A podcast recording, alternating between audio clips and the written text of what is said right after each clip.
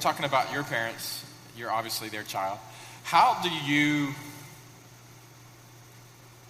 love and honor them? What does that look like practically? Especially, I know a lot of people here in Memphis are away from home. And it's hard sometimes with long distance, when you're far away from your parents, to actually do that. So, what does that look like for you to love and honor your parents? Yeah, for, for me, it's hard because they're not physically here now. Um, and so I don't see them all the time like I used to. Um, I lived in Knoxville for four years, which is six hours away, and now I live about an hour from home. Um, but just trying to be like real intentional, like calling them several times a week, um, telling them that I appreciate them. Um, and then when I'm actually at home, doing like physical things for them. Um, we have like a lot of property at home, so I do stuff in the yard and do stuff with the barn and everything like that. Um, and then just letting them know that I love them and I appreciate what they've done for me. So. Yeah, awesome. Sharice, so what is it like parenting kids? And how do you, I mean, how do you do it? Especially in each season of their life. I mean, I know your kids now are adults. Could you speak to that? Um, I, Hold it close.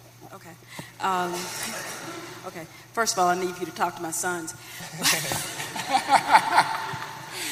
um, Barrett and I talked earlier, and I, I told Barrett that parenting is like herding cats in a tornado. And there may be days when it seems like that, but if you look back over your life of parenting, it is really like herding cats in a tornado. You are responsible for these children, these lives, and you're trying to usher them and, and guide them and lead them, and they're so easily distracted.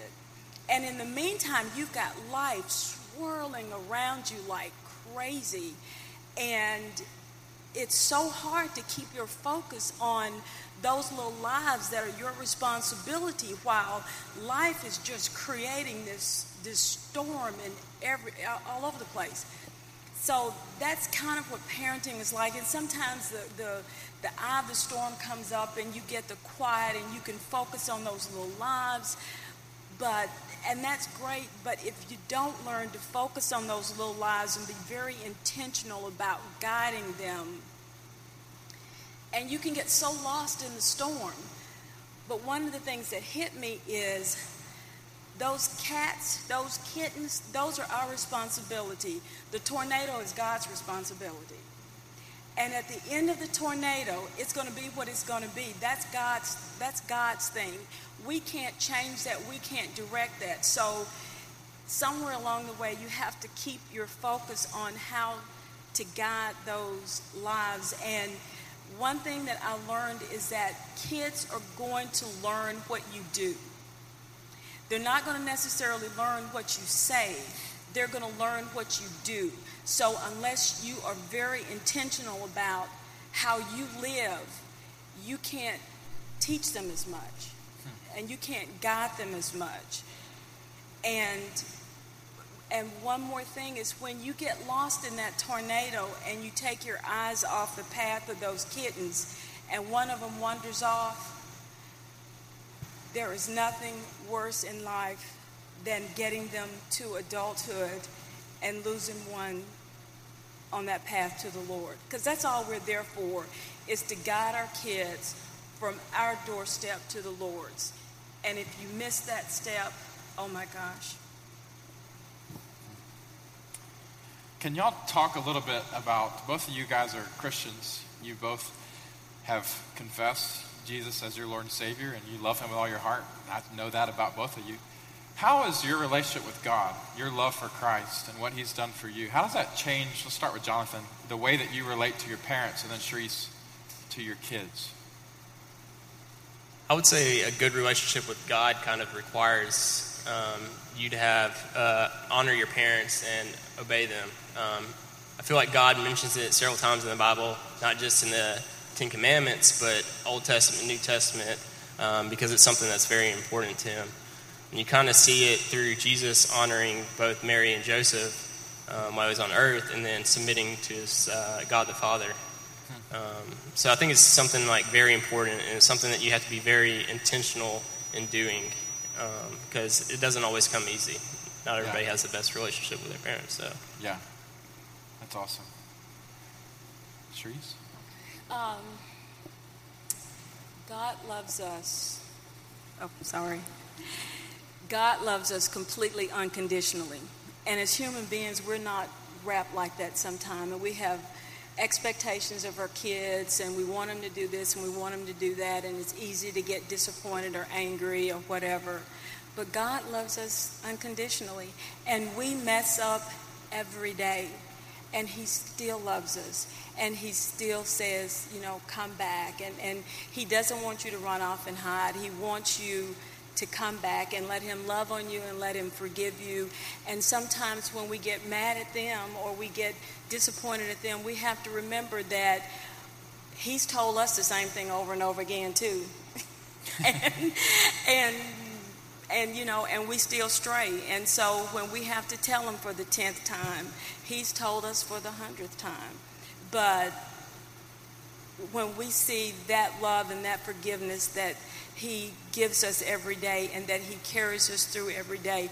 And he never gets tired of our whining and he never says enough you know. Then we can pass it on to our children. The other thing is god doesn't give us everything you know?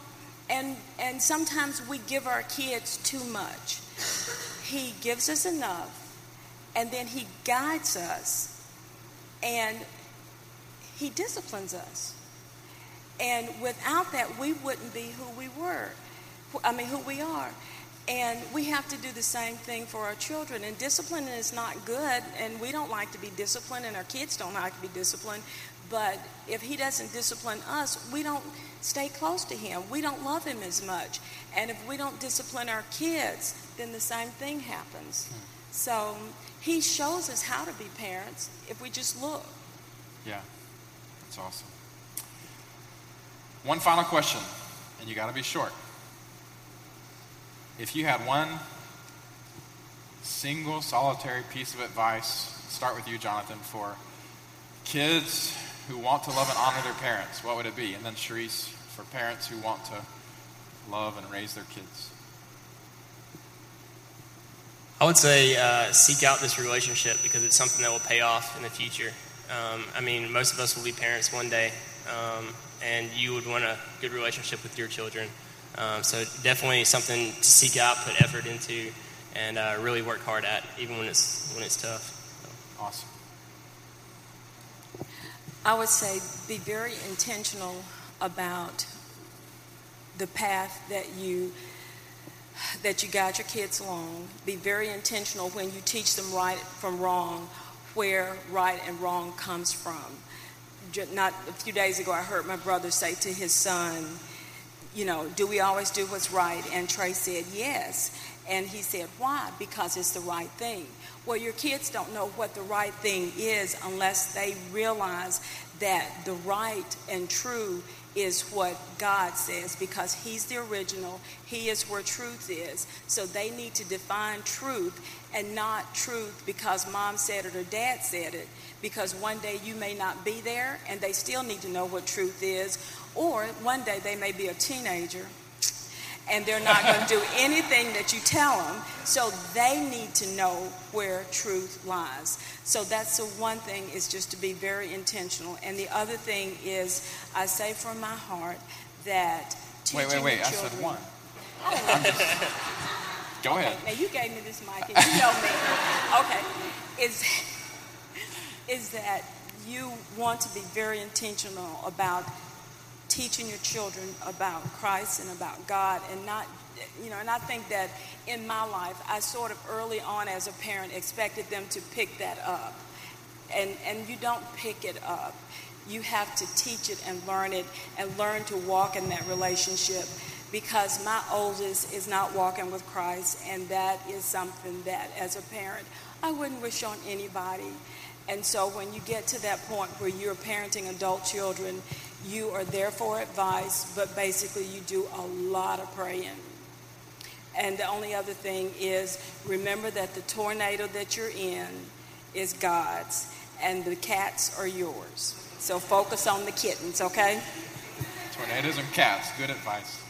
Will y'all give them a hand for sharing with us this morning?